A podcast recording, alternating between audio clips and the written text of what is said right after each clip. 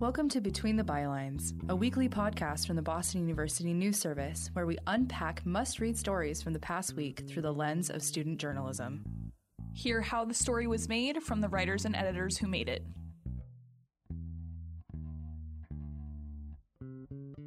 Hi, it's March 7th. I'm Sophie Will and I'm the managing editor. Abby is unfortunately covering a story today, so she can't be with us. So I have our in depth and data editor, Matt Nixa, here with us. Hi, Matt. How are you doing? Doing well. Um, happy to be here. Thank you for having me on this week's podcast. Yeah, for sure. And we're really excited to have you. Um, one cool thing that Matt and I are doing this week is we are going to NICAR, which is the um, National Institute for Computer Assisted Reporting. It's really exciting. Um, it is in Newport Beach, California, and both of us get to go with three other grad students, and we get to learn about investigative data reporting for five days in sunny California, hopefully. So can't, can't be anything better than that. Exactly. We're really excited. So, um, we just wanted to talk about investigative data reporting, which is both of our specialties. We both love it a whole lot. Um, and we wanted to specifically talk about some of the things that we publish in our in depth and data section um, that started this past fall when I was the in depth data editor, and now Matt is our second editor. So we wanted to talk about what we call a weekly wonder. So, Matt, will you tell us a little bit about what a weekly wonder is in this past week, what we did? Sure, yeah. So, a weekly wonder, it's a weekly interactive graphic or data table that we think is newsworthy. And uh, this past week, I did a weekly wonder about rush hour traffic in the greater Boston area. So, the transportation analytics firm called INRIX uh, analyzed 500 terabytes of data from covering over 5 million miles of road in 200 different cities in 38 countries, basically to compile an annual ranking of cities by congestion. And they found that Boston, the greater Boston area, uh, ranks first in rush, like basically the has some of the worst rush hour traffic in the U.S. Uh, it topped the list in terms of rush hour traffic. Um, the average Greater Boston driver spent 164 hours in rush hour traffic last year and lost an average of $2,291 in lost productivity and wasted fuel last year as well. Uh, both those numbers were the highest in the country. The second most congested U.S. city was Washington, D.C., with 155 hours and $2,161 lost in productivity nice. and fuel.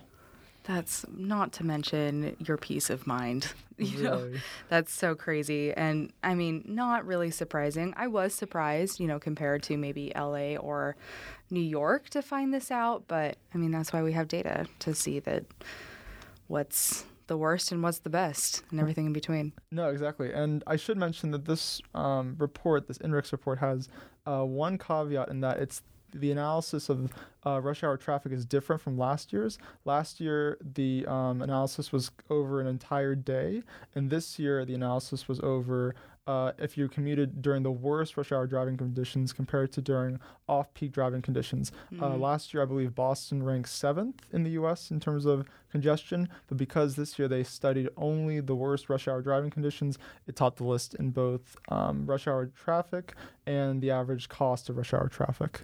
Right. That's crazy. And it's always important when you're analyzing data to see when you especially when you're comparing over a period of time to see how things change and how things are studied differently because you know it's just right. like science as we grow and we learn we're going to add and subtract different ways that we measure things um, but that can screw with the results that we get so it's really important that we take note of that. So, um, and then this upcoming week's Weekly Wonder, to give you a little tease, um, why don't you tell me about that, Matt?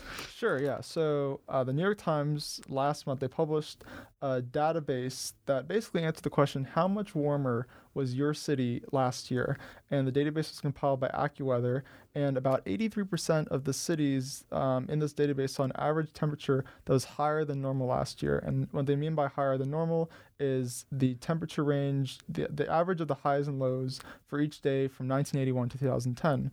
And Boston's average temperature last year was 53 degrees, which was 1.6 degrees uh, higher than normal. So I'd like to do a weekly wonder that basically shows how Boston's average temperature has changed over the last five to 10 years and then plotted out uh, over an interactive graphic. So Yeah, um, absolutely. I think that'd be pretty interesting. And um, I'm also interested to see, I guess, how the temperature has changed over the last 10 years because the normal temperature that the New York Times used was between 1981 to 2010.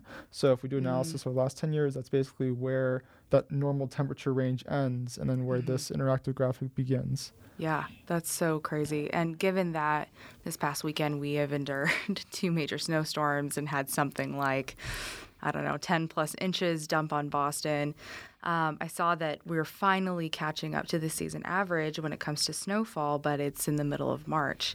Right. Um, and, you know, as we know, climate change is an accepted scientific fact. And so to see this being um, revealed in data is one of the reasons why we do data journalism. Right. Um, where did you find you found found us in the New York Times, and, and where did they get it? So they, they got it from AccuWeather. Oh, okay. Um, and then it's a database of more than 3,800 cities. Um, and AccuWeather had compiled this data. And then so the New York Times created a graphic. I actually recommend you go to the Times' website to view the graphic. It was um, orig- originally published on January 28th and updated on February 6th. Um, Right. And the Times, as you and I know, makes some of the most, I guess, aesthetically pleasing graphics. We're living in a post snowfall world. Yeah. Exactly. Uh, the, be- the at least the most aesthetically pleasing in my book. Um, Mm-hmm. So I thought the way that they portrayed the change in average temperature uh, from 2018 compared to 2017 uh, made a lot of sense and also looked pretty good too. So Right. Yeah, absolutely. And um, you know, you make a couple really good points when it comes to, you know, how we do data visualization because um, number one, we have to know where this data comes from, and AccuWeather is a credible source. They do really good analysis um, and data collection, and then you know how it's visualized, and you always have to be wary of how certain types of data are visualized if it's any type of bias if there's any um, anything that's skewing or trying to convince the reader that things are more dramatic than they are but i think that the times did a really good job with this particular graphic um, in showing how the earth is warming you know Right. very very slowly quicker than we all would like but it is warming um, in a way that is engaging to readers and and that's one of the main points of data visualization. But also you know sometimes data nerds kind of get the caveat that um, you know what are you saying? You know this is a lot of numbers. We are communications people. We don't do a lot of numbers. But numbers are important. Numbers are important to, eh, to stories. And when you put them in this format that any reader can understand that is when you can get really powerful stories out of this Right, no, I totally agree. I mean, the first sentence in this Times graphic was that scientists announced that 2018 was the fourth warmest year on record, which, I mean, that's a pretty impactful statement as it is. But I think people need, or they would want to see numbers to back that up. Right. And you need to create either a graphic or have a database uh, where you can um, look at the statistics, make sure you've scraped the data set first, Right. and then um, be able to uh, display the data in a way that gets people's attention and also is clear. It's not like conf- confusing graphic. Right. Um, and I think the Times did that pretty well. So I mean, uh, the, the 2018 was the fourth warmest year on record. 83% of the cities in this AccuWeather database saw average temperatures higher than normal last year. I Mm-hmm. think the data and the scientific evidence is pretty clear. The Right. Earth is getting warmer. So Absolutely, absolutely. So we don't only do numbers all the time. The other part of the in-depth and data section is the in-depth part. So this semester we published a story by Sabrina Schnurr, who's a former editor here, and this is a story she wrote last semester about Boston's wicked free Wi-Fi, which is supposedly a public, free, open Wi-Fi um, that is supposed to be in public spaces, including parks, schools, things like that. And um, when she was delving into where this wicked free Wi Fi is via the spreadsheets and locations and press releases, she found out that a lot of them weren't working Wi Fi's. They were um, not providing signal. They needed um, verification. They needed some sort of help to make it work. And it just wasn't what the city was promising. Right. So, yeah, it was a really great story. And um, I thought, you know, just kind of really reflects what we do in the in depth section, which is to expose where, especially the government, is falling short and where it can better serve uh, its citizens. So yeah, what did you think of the story? Yeah, I, I thought the story was very interesting as well. I mean, there were a couple things that stood out. Um, one of the locations of the tower that was on the city of Boston's website was not a real address, uh, which is a big red flag. It shows that either somebody inputted the data incorrectly or um, there was just a breakdown communication as to where the towers were going to be installed and um, who was going to like put that address in the data set.